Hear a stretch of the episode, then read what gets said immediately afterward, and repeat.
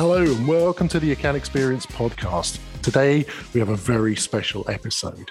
We're bringing together three well known brands in the beverage business. And I'm really delighted to announce our roundtable today. We have from Coca Cola HBC, Stuart Ward, who is the head of sales capability. Hello, Stuart.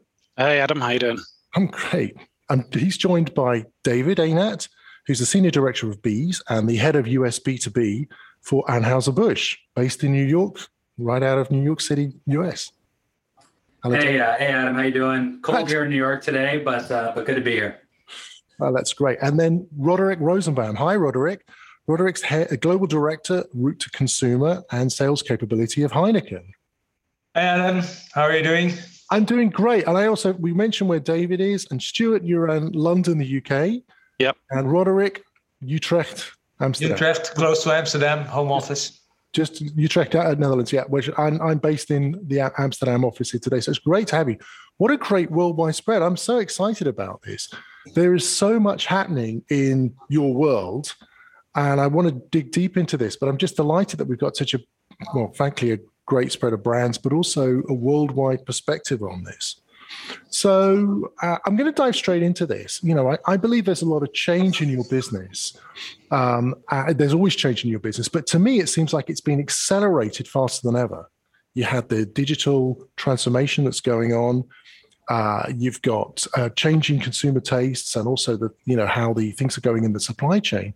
But then we were hit with COVID, and I'd like to start with that and find out how how COVID and how the voice of customer that came through your outlets helped you shape your response to to COVID. Stuart, I'm going to start with you if that's okay. At the top of the top of the window, how did how did it affect you guys? You guys at Coca Cola HBC? Um, yeah, I mean, our, our, first response was was I suppose very early in that in that March 2020, um, and we really actioned our sales team straight away just to keep close to our customers, to call them regularly, ideally daily, to really understand what was going on. Um, you know, are the customers going to stay open? Are they going to close? What are the challenges they are facing? Um, and and what support will they need? And, and how can we help them? I suppose. I think it was a time as an industry we just got shoulder to shoulder with our customers to try and you know work our way through this against, as you call it, you know, massive adversity. Um, so that was really the essence. Um, and I suppose it was about acting fast. And I think that was the thing that we started to take away is we needed to be much faster in the way we acted. Um, and that meant that we stopped, you know, our existing approach that we took to customer satisfaction. We used to run a, you know, a kind of a once a year survey. Um, it just didn't feel right to be doing that at this time. And it was more important that our sales teams were calling the customers, finding what was happening. And we just learned a lot through that process. And then we took the time to ask the question to say, well, how do we now take that forward as a way of building, you know, our customer experience model? Yeah. And being more inclusive, because also the previous approach was more of a sample. So we'd take a, a small range of customers and, and, and then survey across them. Whereas we found actually talking to every customer is what matters. We really wanted to look for how do we get feedback because every customer has the right to give us feedback yeah. from every single customer that we serve. So not just and, not just the big retailers, but right out to the small. Yeah. So you know whether that is a, a bar, a cafe, a supermarket, you know, a wholesaler, any partner we have. We just took the view: how do we have the right to get them to give us feedback? Um, and that kind of led us to to the conversations you know with you because you know we, we saw so much value in being closer and acting fast we wanted to make sure that we had a a process that brought that to life ongoing afterwards Wow. Okay, that sounds like a real sea change in COVID. I'm going to come back to that if that's okay, Stuart. But mm. I'd like to bring David in because within the, um, you know, David from the US point of view, I think you went into the lockdown perhaps a bit after we did in Europe. Um, how how was that with you? With bars closing at the same rate? Can you give us some color on context what you learned from the field? No, no, no problem at all. So so we um, I think with with the advent of COVID, we in the United States had a, a pretty different experience, especially from a beer sales standpoint, than kind of the rest of the world. So overall, Anheuser-Busch had a, had a great year, I would say, in 2020 from a performance standpoint. Um, kind of our, our biggest revenue growth year in, in, you know, in a long time. uh, primarily driven by, I think, consumer buying patterns of, hey, you know, we're going now into the off premise. We, a, a significant, significant part of our revenue, of our volume goes through off premise, particularly off premise chains. Um, so as you think about what the consumer was doing, going after kind of known brands, going after larger packages, um, in the United States, there was a lot of mix shift that that helped us benefit as a result of that. But as you as you think about what that means, the listening patterns and kind of even the dynamics of go to market and route to market are different in some of those larger chains, your Walmarts, your Kroger's, your your Publixes, whatever.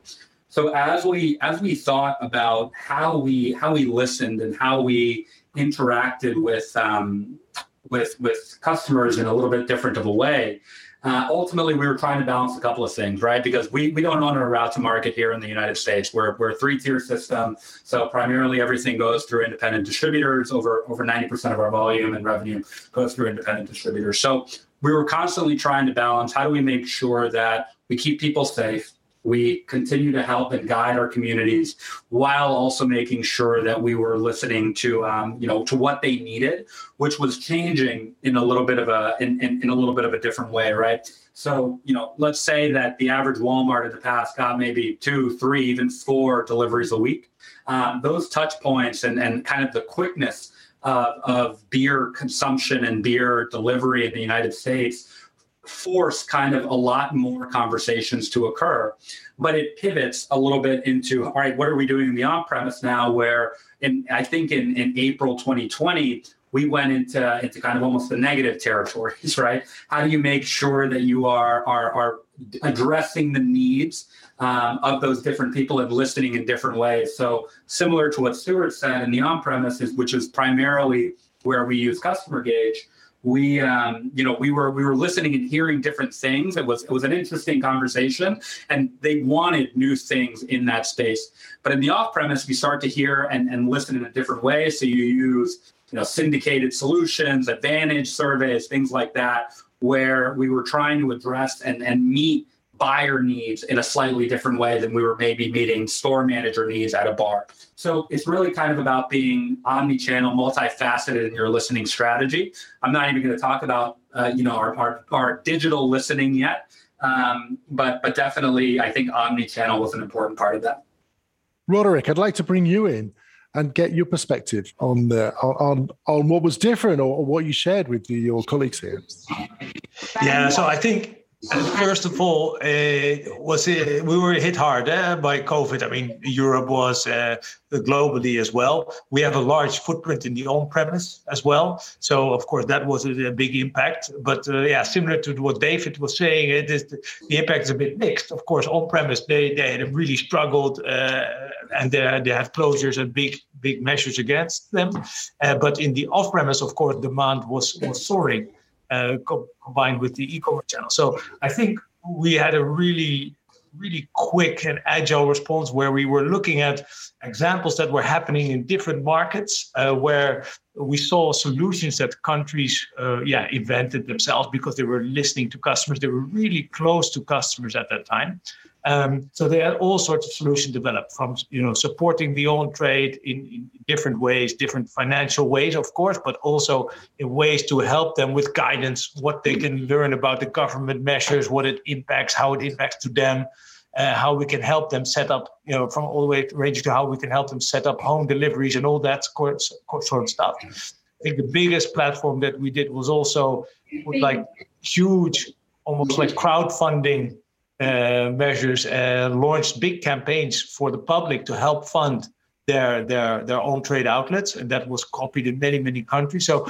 a huge support on the one hand in, in on trade, and in the modern trade, in the off trade, it was a similar type of support in the sense that the customers were facing problems uh, in terms of supply and everything, and we used a lot of creativity there, and to help them also secure supply and make sure that, for example, when our on-trade trucks were not being used, we used that to help them uh, supply the off-trade uh, supermarkets oh. to help cope with supply. So there was a lot of creative solutions. And I think the nice thing about uh, we are really about sharing quickly and learning across the globe. So we took the solutions, what were happening in Europe, and then we knew the wave would hit you know the Americas. So we were able to kind of you know Uh, share the info and and the knowledge with America, so that they were already kind of ready to understand. Hey, how can we best support customers and what can we do? So that sounds like a great example. Also, sounds like you were able to reduce somewhat the food miles, uh, you know, by, oh. by, by dual purposing the, the transport. I think it's a really good example you had there. Um, is there anything else that came as a sort of a positive change through COVID? Uh, David Stuart, do you want to chip in on this? Anything that you did during that period that you're like, okay, that's what we're going to do, we're, we're, we're going to take forward? I mean, you know, there's been a, a, massive change across the business in many different ways. And I, I do think you know we talked about on the behavioral side of getting closer to our customers but also acting fast in the moment whilst also recognizing that we needed to also prepare for what was going to happen you know at a later stage in covid as well so you know being ready for the future ramping up our capabilities in terms of how we can serve in an omni-channel way as as the guys have already mentioned because you know you could see the change in the way that people were shopping and the way that customers wanted to order and you know we had to make, move faster in those yeah. areas to provide solutions because it, it seems to me like a you know huge challenges in supply chain you know but regulated from outside uh, uh, forces that suddenly you know the bars are opening up again. You've got to stock them up as, uh, as quickly as you can right? That must have been a huge challenge. David did you have that yeah. so much in your territories? No, we, we we did, and there there are supply chain issues that you know that are that are enduring into now, right? So all of that that variation, the variability in the can market and the glass market, there have been different needs and different shortfalls and different things over the course of the past couple of years, which I think are are well documented, is, is something that we're not immune from, certainly. Um, it's, it's good. Obviously, as, as Anheuser-Busch, we have a lot of you know verticalized operations that we can we can kind of find and create efficiencies and and find and, and really ultimately with the goal of maintaining our service levels, making sure that we're we're providing as much product to our consumers uh, and our, our customers. But I, I, think to answer your original question about you know is there anything that we we saw during COVID that we've carried through now is we've been kind of moving in the direction of digital ordering for 10 years, right? And that's something that that for us, while it was it was an initiative, it was an important initiative, wasn't one of the important initiatives. And I think that as you see that acceleration of digital ordering uh, and and the impact that that has on go to market, the impact that it has on route to market, and even the impact that it has on customer listening, um, that's something that we recognize is going to be kind of like the, the, the biggest shift that we see, especially in the U.S. beer market, that's a little bit further, I would say, behind than the European beer market, especially in the off-premise where they're already doing VMI. We we primarily do traditional ordering here in the United States. So as I think about as I think about how we can start to to ascertain the difference between stated preferences and acted preferences um, that's kind of where our listening strategy is going to evolve a little bit. And, and, that's how we're thinking about things in a new way, right? Don't just listen to what somebody says, but observe and try to help guide new insights based on what they do. So as we think about, hey, you know, we saw that in the on premise, X percent of orders are being actually ordered outside of normal business hours, right? So there are different things that we can start to capitalize, observe upon, and really understand how we can connect with our customers in a slightly different way yep. based on this transition to the digital ordering medium. I'm really glad you picked up on that. That was actually where, where I wanted to go with this. That seems to me that's a that's been the longest cycle in your business, isn't it? You said like for 10 years you've been in this direction. I know you've got the BEES platform in Anheuser-Busch and ABI. Stuart, you've got uh, Wabi and some of your other digital yeah customer portal and and uh, uh, Roderik, you've got uh, your, your customer portal within Heineken. So this is the trend that's going. To me, it seems there's this almost like this tension in that where where you've had people going visiting and saying, "Hey, you should order this," to giving people a screen to say, "Okay, it's up to you now." How do you navigate that? that that that trend and you know by listening to customers does that help you through it i'm, I'm going to go over to you roderik on this because yeah this, i think it's something to nuance a bit as well right it's it's i think in the heart and also your question about you know what change really accelerated i think we're closer to customers than ever Right. And um, and we always had good relationship. We're uh, you know Heineken sales reps and guys and girls always had really nice good relationship with customers. I think it propels something also to get you know the people behind them close to the customer so basically the back office right the, the whole company because suddenly covid pushed this huge need of these customers that, that needed support and, and, and this crisis right so we really think that's the first point to maybe just to iterate that that that entrenched feeling that the whole company has and we have to really support and stand by our customers and i think that really propels a lot of course the digital agenda on top of that really accelerated. Uh, you know, we see that everywhere, of course.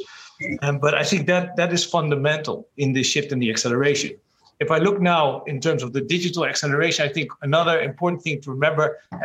Uh, it's always a means to an end. Eh? The digital was always a means to a better customer experience and a better.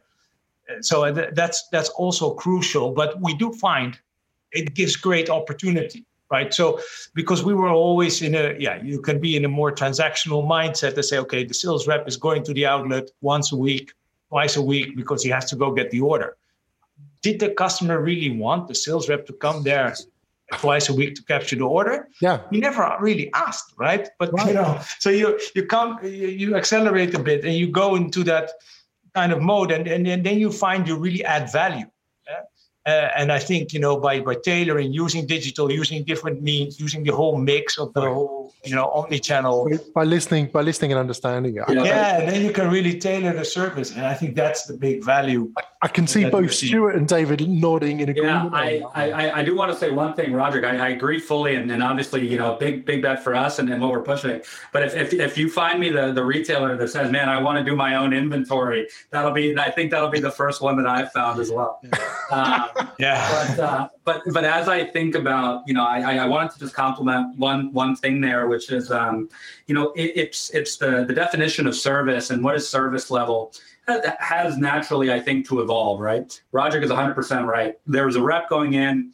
Counting some cases, doing a couple of things. It is value added activity. I don't think there's a retailer that's going to say, Hey, I don't want you to come in and build my order for me. It's easier, right? Just point blank. It's easier. If you build the order, you deliver it. But what we've needed to do, I think, as, as a collective industry, is start to think about how we can we can say that service is now just different. It's not it, it's not necessarily that it was bad before, but it's different. It's improving as we think about what are some of those value added activities that a sales rep can now do, or even a merchandiser can come in and do. So there's there's kind of like as you start thinking about what are the what are the ways and what are the things that a customer needs from an experience standpoint you think about all right hey there's going to be needs to be some over the top selling of providing and creating new insights creating new categories doing those things. But at the same time you also do need to think about what is the merchandising support that helps to build those displays that helps to stock shelves especially even as you consider a, a uh, you know grocery stores convenience stores especially in the us we're experiencing the same kind of hiring staffing COVID kind of illness concerns that we were facing in our own businesses. So as you think about what the service mean, and, and obviously I'll I'll kind of say to the end that, that we, you know, obviously very much thank you to our frontline teams that were out, that were going out, putting themselves at risk uh, at, throughout throughout kind of um, throughout COVID, and and while we were trying to make sure that we did everything we could to keep them safe and gave them the hand sanitizer and PPE um, they were providing a service to those retailers in a yeah. slightly different way. I, that's a great point, Stuart. Your team were also doing that. How did you How did you find that they were? Yeah, I mean, let me talk on a, a couple of points to maybe connect that because, you know, from one side there is obviously the acceleration of our, should we say, customer portal, you know, and we do want to connect with you know, 100% of our customers in the next five years digitally. But the reality is, we're learning as we go in this space. We're rapidly expanding. And, and it was fascinating. I think we're even on the call together when we saw a comment from one customer on feedback to our customer portals. And actually, was really challenging. It was really tough feedback to read. But ultimately, it was fantastic because in that piece of feedback, it told us exactly what we can do better on and fix to improve our capability to serve our customers. So that's really that power being open to listening to that feedback and being inclusive. Had we done a sample, we may never have got that feedback. Yeah. And at the same time, through COVID, if we take it away from, shall we say, you know, digital customer portal entities, the needs of customers through through COVID were so different. Yeah. And again, it was so unique. I mean, here were customers that, okay, we're closing, but we're going to sell online through the online takeaways. Yeah. So how do we help them sell through there and, and, maximize revenue? How do we work with them on on menus and things like that? Here were other customers, you know, challenging. How do I keep my employees and my my my consumers safe when we reopen? How do we help them in that area?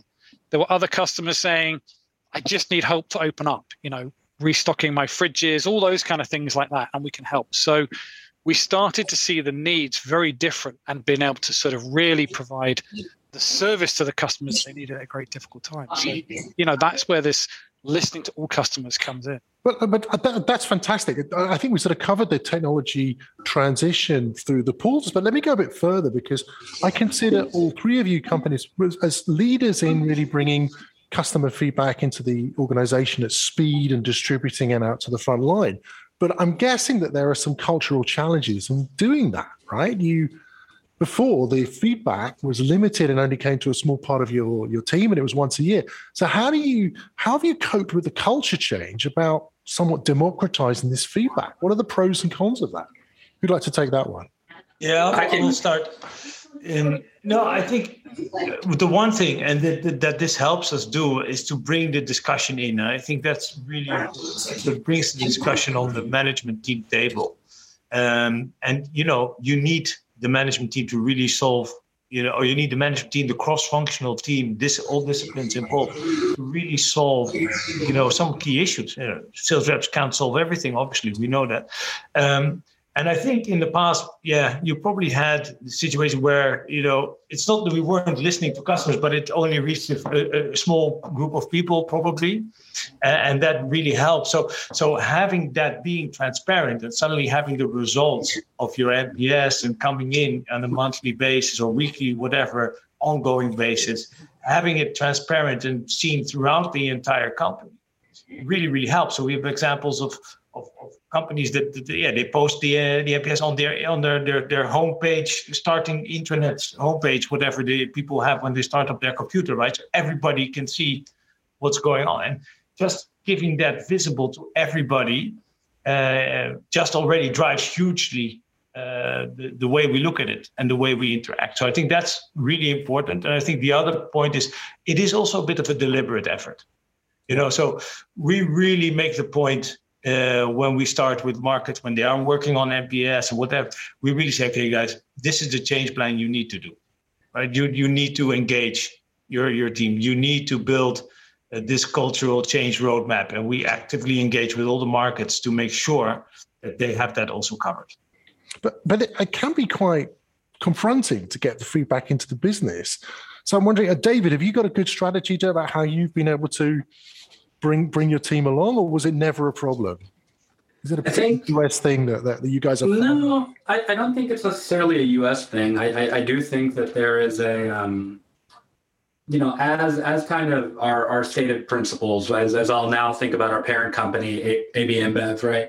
Um, we have stated principles on on you know continuing to strive and, and never being satisfied with our results. We have stated principles on um, putting the, the consumer or the customer at kind of the, the core, the forefront of our thinking. Um, and I think that that the you know the feedback has always been there. If you think that the the first time that a sales rep has gotten a uh, a, a, challenging piece of feedback was through an NPS survey, it, it, it's not right. Like they've been getting that phone call to their boss or to their team leader saying, "Hey, you know what? Like this guy didn't like what what the hell? Why didn't he pick up this thing or why didn't he put up that display?" And it was something that I think people over time there there is an, an opportunity to get and reach out to and, and give feedback in a way that hopefully feels constructive, hopefully feels productive.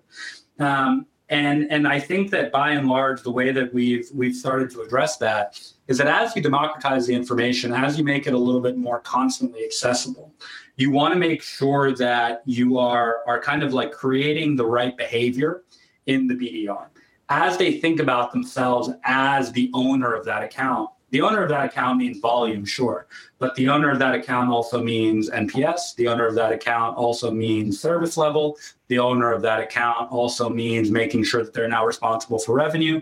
Um, so it means a lot of different things. So as you think about this kind of holistic sum of service, and what are the measures that we're asking our, our BDRs, our sales reps to be responsible for, it expands a little bit more. And I think that as they think as, and as their mindset evolves to being and creating a, a, business plan with their accounts, and in the US, that's a bit of a change. As they think about this business plan, you look at a few different things as opposed to trying to be uh, linear into into kind of just like, hey, I'm responsible for volume, or I'm responsible for my innovation, or I'm responsible for my incentives. Uh, the good answer. Thanks a lot. This episode of the Account Experience Podcast is sponsored by Customer Gauge, the leading B2B experience software that ties revenue to your experience data in real time to help you make better account centric decisions that drive revenue growth. Quick question What do you guys think is the number one reason B2B experience programs fail? Believe it or not, it's lack of C suite buy in. And in Customer Gauge's research with MIT, they found the quickest way to align yourselves with the C suite is to actually align with what they care about most, which is revenue. That's why Customer Gauge is literally built from the ground up to maximize and track the revenue contribution from your experience program in real time. Companies like DHL, Anheuser-Busch, Heineken, uh, yeah, we get a good amount of free beer. OneLogin, Iron Mountain, H&R Block, SuperOffice, and SugarCRM are already using Customer Gauge to maximize their growth by tying their programs to revenue. And with over $10 billion worth of account revenue actively being managed in Customer Gauge, yeah, that's billion with a B. They're by far the leaders in B2B for this type of thing. But maybe even more interesting, we found that once you get alignment with that C suite, the needs of these B2B practitioners or the program champions are evolving too. In such a complex account environment, it can be really tough to measure and act on feedback quickly across multiple departments, divisions, or even locations. Luckily, Customer Gauge has you covered there as well. With account native features that easily help you not only measure the feedback from multiple stakeholders in an account, but act on that feedback in real time. Because at the end of the day, if you're not empowering your frontline staff with the right insights to address customer issues, you're going to be dealing with a churn issue. It's not a matter of if, it's really a matter of when. Customer Gauge helps you distribute this experience data across your entire organization, regardless of department, regardless of location, regardless of division, all in real time. No manual spreadsheets or a big team of analysts are needed. Customer Gauge's goal is to help you create an entire company committed to best serving your accounts. And that's a powerful thing. If you want to see Customer Gauge in action, go ahead and check out customergauge.com and get a demo of account experience today. You won't regret it. Stuart, I know you've got some things in place for in your organization. You- yeah, and, and I think it, it depended where we our starting point was always, and it was probably driven by our previous approaches where we used to run these survey, these research, and then they would sit at the center, um, you know, and we'd build actions from there. And we wanted to be so different uh, going forward after COVID. And, and that's why we started with literally every single sales or customer fo- focused uh, team member has full access to um, all of the insights from the customer. And everything we then did, all the training, all the change management, was really helping them understand that the feedback is never on them. The feedback is on Coca Cola Hellenic, right? Yeah. And ultimately, we have let our sales team down in not knowing how to respond to customers because because like David said, I mean there's there's nothing new here in the feedback. I'm sure that the the sales team or the business developers getting that feedback anyway, but this gives that chance for the customer to really flag it up, the whole organization to see it, and then let's have all of those help our sales team to respond fast. And that's where we're really clear and focused on you know some core measures that's not necessarily nps nps we're not really as focused on right now. That's a lag indicator for us. You know we're looking at critically coverage because that's really telling us the quality of our customer experience program if every customer is giving us feedback. And then secondly you know close the loop because that is the culture and capability of our sales teams to respond. That tells us that ultimately everything is working behind the scenes to actually respond to customers. Because if we get those two right, then we're demonstrating, you know, the customer-centric behaviors or values that we aspire to as an organization. And if we get that right, NPS will naturally look after itself. So making sure that we're really focused on the right areas and that stacks up. So when the business developer goes in, the first thing they see is, you know, how am I doing on close the loop? How am I doing on response? And the last thing they see is, is NPS. So everything had to be aligned up in that order.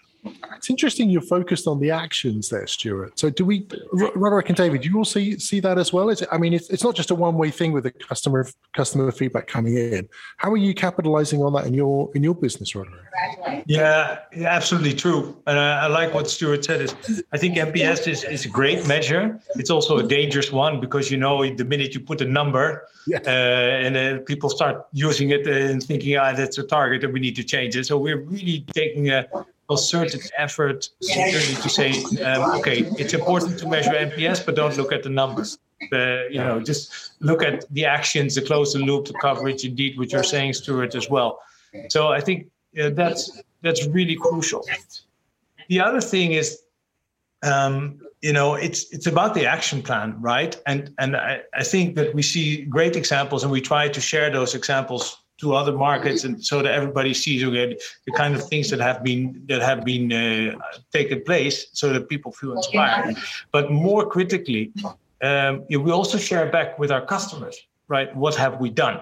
So uh, a bunch of customers if a group of customers in a certain market says your invoices are unclear you know uh, after uh, when we fixed the problem so let's say it maybe took four months i don't know we sent them a message. I said listen here is we've heard your feedback and now see the new invoices and yeah tell us what you think. Uh, so it's continuous improvement but really share back say this is we've actually done something with your feedback. I think that was really powerful and simple example but customers feel heard and, and that is really the core of, of then what you're trying to achieve yeah i think it's a great example because you know fixing invoices is perhaps the less glamorous part of the business isn't it? But it's really essential. You know if you're a small business owner running a bar it's really essential you get that right i'm guessing. Let's not forget that a lot of the work and a lot of the pain points are about you know just you know i don't want hassle. I want i want you know good seamless uh, transaction, right? You know, so it's not all. It has to be, you know, rocket science and shooting for the stars, right? It's a lot of it is the practical stuff as well. And sometimes it takes a while to fix. Sometimes it's a quick fix. Doesn't matter. I think that that's of course a really important part. And and of course after that you fix the basics. You have to go and and, and you can really see how you can augment and improve the relationship. Uh, but yeah, you're right. Stuart, you had an example as well. Yeah, just just on the other side, because I mean, it just came from the pilot, and I remember, you know, when we first did the pilot, we had a whole load of customers. I think it was twenty percent of of the ones that um, responded. You know, just wanted to say thank you to our sales teams for everything they were doing, and it was just fantastic that we were expecting. Okay, we've got to follow up. You know, what's the problem we want to fix? and the customer just wanted to say thank you when we got it right. And it was just perfect for our sales teams to hear that directly from the customer and, and for us to see it so public as well. So let, us also recognize in feedback, sometimes it can be really motivational because uh-huh. I, I, know nothing motivates our sales teams more than actually feedback from the customer. And that's actually, I, I'd, I'd like to, to kind of compliment, we, we did something similar. We were, we were kind of very, we were very happy with the NPS result and we got here in the US. Again, uh, I agree with everything that was kind of said before on not using it as kind of the KPI, the primary KPI that the sales rep is using, but in, in aggregate, right? As we start to get, you know, into the tens and the hundreds of thousands of responses, you do start to notice patterns and you start to notice some things. And we are very happy kind of with the the outcomes that we had, we had seen. And that's something that we've started to even use to help galvanize, um, you know, what the, what, what kind of, how proud we are and how proud we are as a system of the service that we're providing to our retailers. So I think that even having that number, which is, you know, being able to start saying things like, hey, look, look at these other companies, the Teslas, the Apples, these are their NPSs, this is yours. And that's something that that kind of really galvanizes uh, the team and, and makes them them feel very um, makes them feel very, very happy. And, and, as Stuart has said, motivated around what is our shared purpose to make uh, the experience better for the, the, the, customer. I will say as well, I, I started to, I, as, I, as I've kind of taken over a new role here over the past couple of months, I started to do a bit of a few market visits, right? and I see different things that you know. I'll, I'll, usually in a sales room, you'll have you know the mission statement, uh, kind of like the, the thermometer that tells you where are you on your targets. Uh, you know what are the big new innovations. But I've also started to see in a couple of these visits people saying, "Hey, let's improve our average service level from X to Y." And then we're a metrics-driven company, right? Where where that that's not surprising for us, but but it is good to start to see things and, and people integrating the the measures and, and kind of in, instilling that customer service mindset and then using the tools to help them say how do we and let, let's think about how we can improve this treat yourself as and then something one of and I'll, I'll end with this but one of our distributors um, was talking about, uh, hey, you know, look, you are. It's not. It's not the XYZ distribution company. It is the your name, David Aynat distribution company, right? And ultimately, you're the person that is responsible for the perception that the customer has of you and how you can then pull those different levers to improve their experience i think is, is really what what this all unlocks oh that's great i mean it's really fantastic to listen to all three of you talking about how seriously you take this feedback in your business. And, and I think you know there's there's there's often this perception that customers give feedback and nothing ever happens to it, and you really you're really demonstrating that that's not the case. But but let's just go a little bit further on that, and then kind of as we draw to a close on this, how how will you how would you like to involve the customers who are not giving you feedback yet? What what what was is there a are you encouraging people internally to do that, or are you reaching out to customers? Can you give a little color about how you're trying to increase your feedback footprint? I mean, uh, maybe I'll, I'll start on it. I mean, this is just it's a constant uh, piece. I mean, we're we're what six months in, and and our focus is you know the sales team's going out they know who we haven't pulsed to uh, and actually then going into introducing the customer why we want to take their feedback and actually prove it to them through the experience of then the follow up. And so it's just, you know, largely engagement. And that's where the insight can be has this customer received a survey? Can we ask them to receive a survey? And if so, we then got to act on it. That's the key piece because then it proves that we listen to them, we're understanding them, um, and then it, it, builds into the cycle from there. So it, it's just a constant process. And, and as we bring more and more things online and you know now we're pulsing through you know our customer portal and other solutions we'll reach customers in other ways not just through you know the relational survey.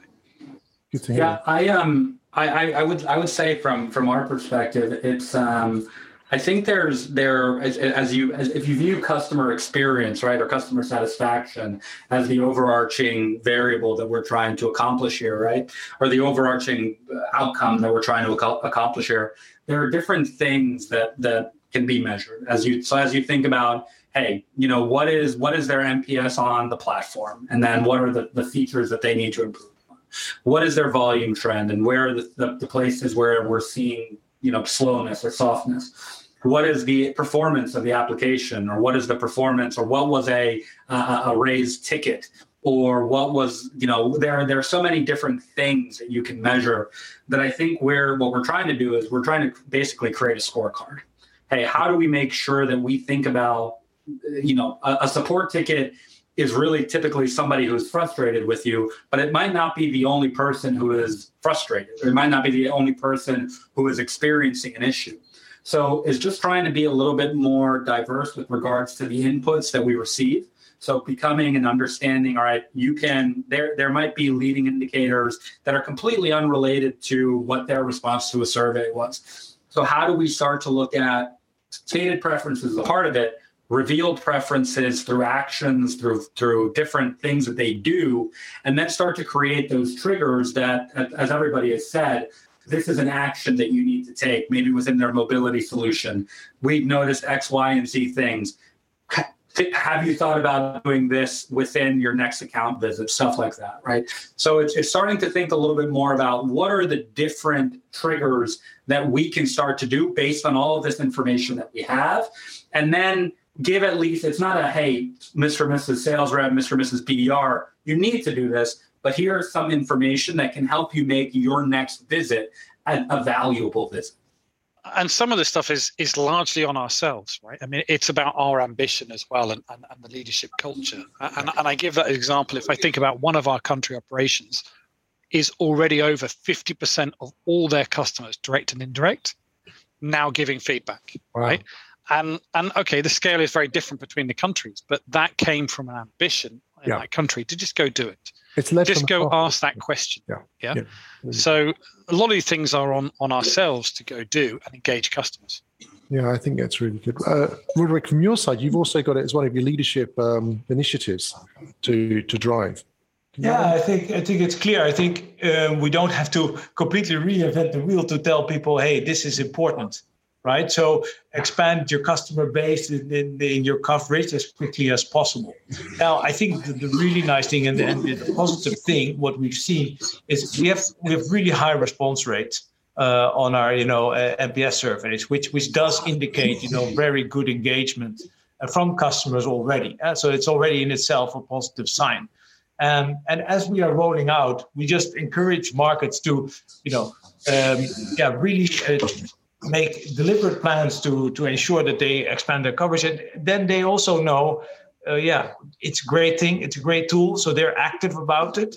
Um, at the same time we encourage them to focus yeah, on the most valuable customers first right? Because yeah. it's, it's also uh, you can't do everyone at the same time. And we are also conscious of the fact that um, you know you have to you have to be a bit bit careful in the sense that when you ask customers for feedback you need to be able to action upon it right? So so rather not send 100000 surveys in one go because you know how are you going to cope with the feedback eh, if you have such a high response rate? If you can't solve and close the loop in in you know 48 hours. So we are also helping them to plan this kind of what's the ideal drumbeat for them but definitely uh, all actions are focused on increasing that uh, that coverage, and I think that's going very well. Oh, that's great. Gentlemen, I'd like to really thank you for coming together today. That was a fantastic insight into the beverage business. I mean, I just wrote down a few notes about what I learned. You know, digital transformation is real, but it's accelerated through COVID. You, you know, and you've had to use speed more than ever to do this, but really the technologies that are out there is forcing you to get closer to customers than ever. So I really, really appreciate that. Um, I'm just going to go around the the the, uh, the room for just a last word on how you feel the the your programs might go in the future. If you can give that away, uh, Roderik, perhaps you can. You know, where, where are you on this? What's your ambition? Uh, so we are, of course, in the, in a point of no return. I think we've really managed to uh, to bring uh, to bring the customer in, and that is, uh, yeah, I think that just uh, it, it, really gives a lot of excitement to uh, to embark on that, to, to, embark to continue on that journey in a fast pace, and really have the relationships with customers so close. So you know, I think this can be much bigger, really used to drive also uh, yeah, how we see also our revenue targets in the future, right? Uh, it's about how we drive customer centricity, yeah. and and that will become such a much more important KPI than just the output targets of the revenue. I think that that is now firmly established, and we'll continue along that path. Fascinating, Stuart. last word from you. Yeah, I mean, our, our goals are, are, quite simple. I mean, we're just committed to driving the customer experience of all customers across all touch points with a business, and that starts by by listening, uh, then following up, and then acting on that feedback. And, and it's that simple. That's the commitment we have, and then empowering our sales teams with you know the right insights and the support they need to actually close that loop with the customers. Thanks, Jim. David? Yeah, I think, um, you know, over the past 30, really 30 years first since, since we moved to pre-sell, but really over the past 150 years that Anheuser-Busch has been, you know, in operation here in the U.S., we've built, um, at least in my opinion, my biased opinion, uh, the best physical route to market in, in the United States, right? Um, so as I think about this transformation, um, what is the uh, you know our, our goal is to make sure that we we marry the, the physical route to market strength with this new digital route to market world, right? We want to become indispensable to our customers. We want to become indispensable to our consumers in the same way on the B2C side. Um, and and this is that's really it for us. How do we bring the really really positive relationships and things that people have built over all this time and then start to to leverage all this new technology infrastructure and and forward looking stuff to make sure that we are becoming indispensable to our customers Oh, that's a great way to end it. I'd like to thank you so much uh, for joining us on the Account Experience podcast for really those insights into how to really work with the B2B, uh, the channel. Roderik, thank you so much for coming from Heineken. Pleasure. Stuart, Coca Cola, HBC, David, representing Anheuser-Busch. Thank you so much for sharing that. And uh, thank you very much. You can see Thanks, that Adam. huge transformation in the beverage business that uh, well, can really only benefit the outlets. It's great to see there's so much professionalism there. Thanks.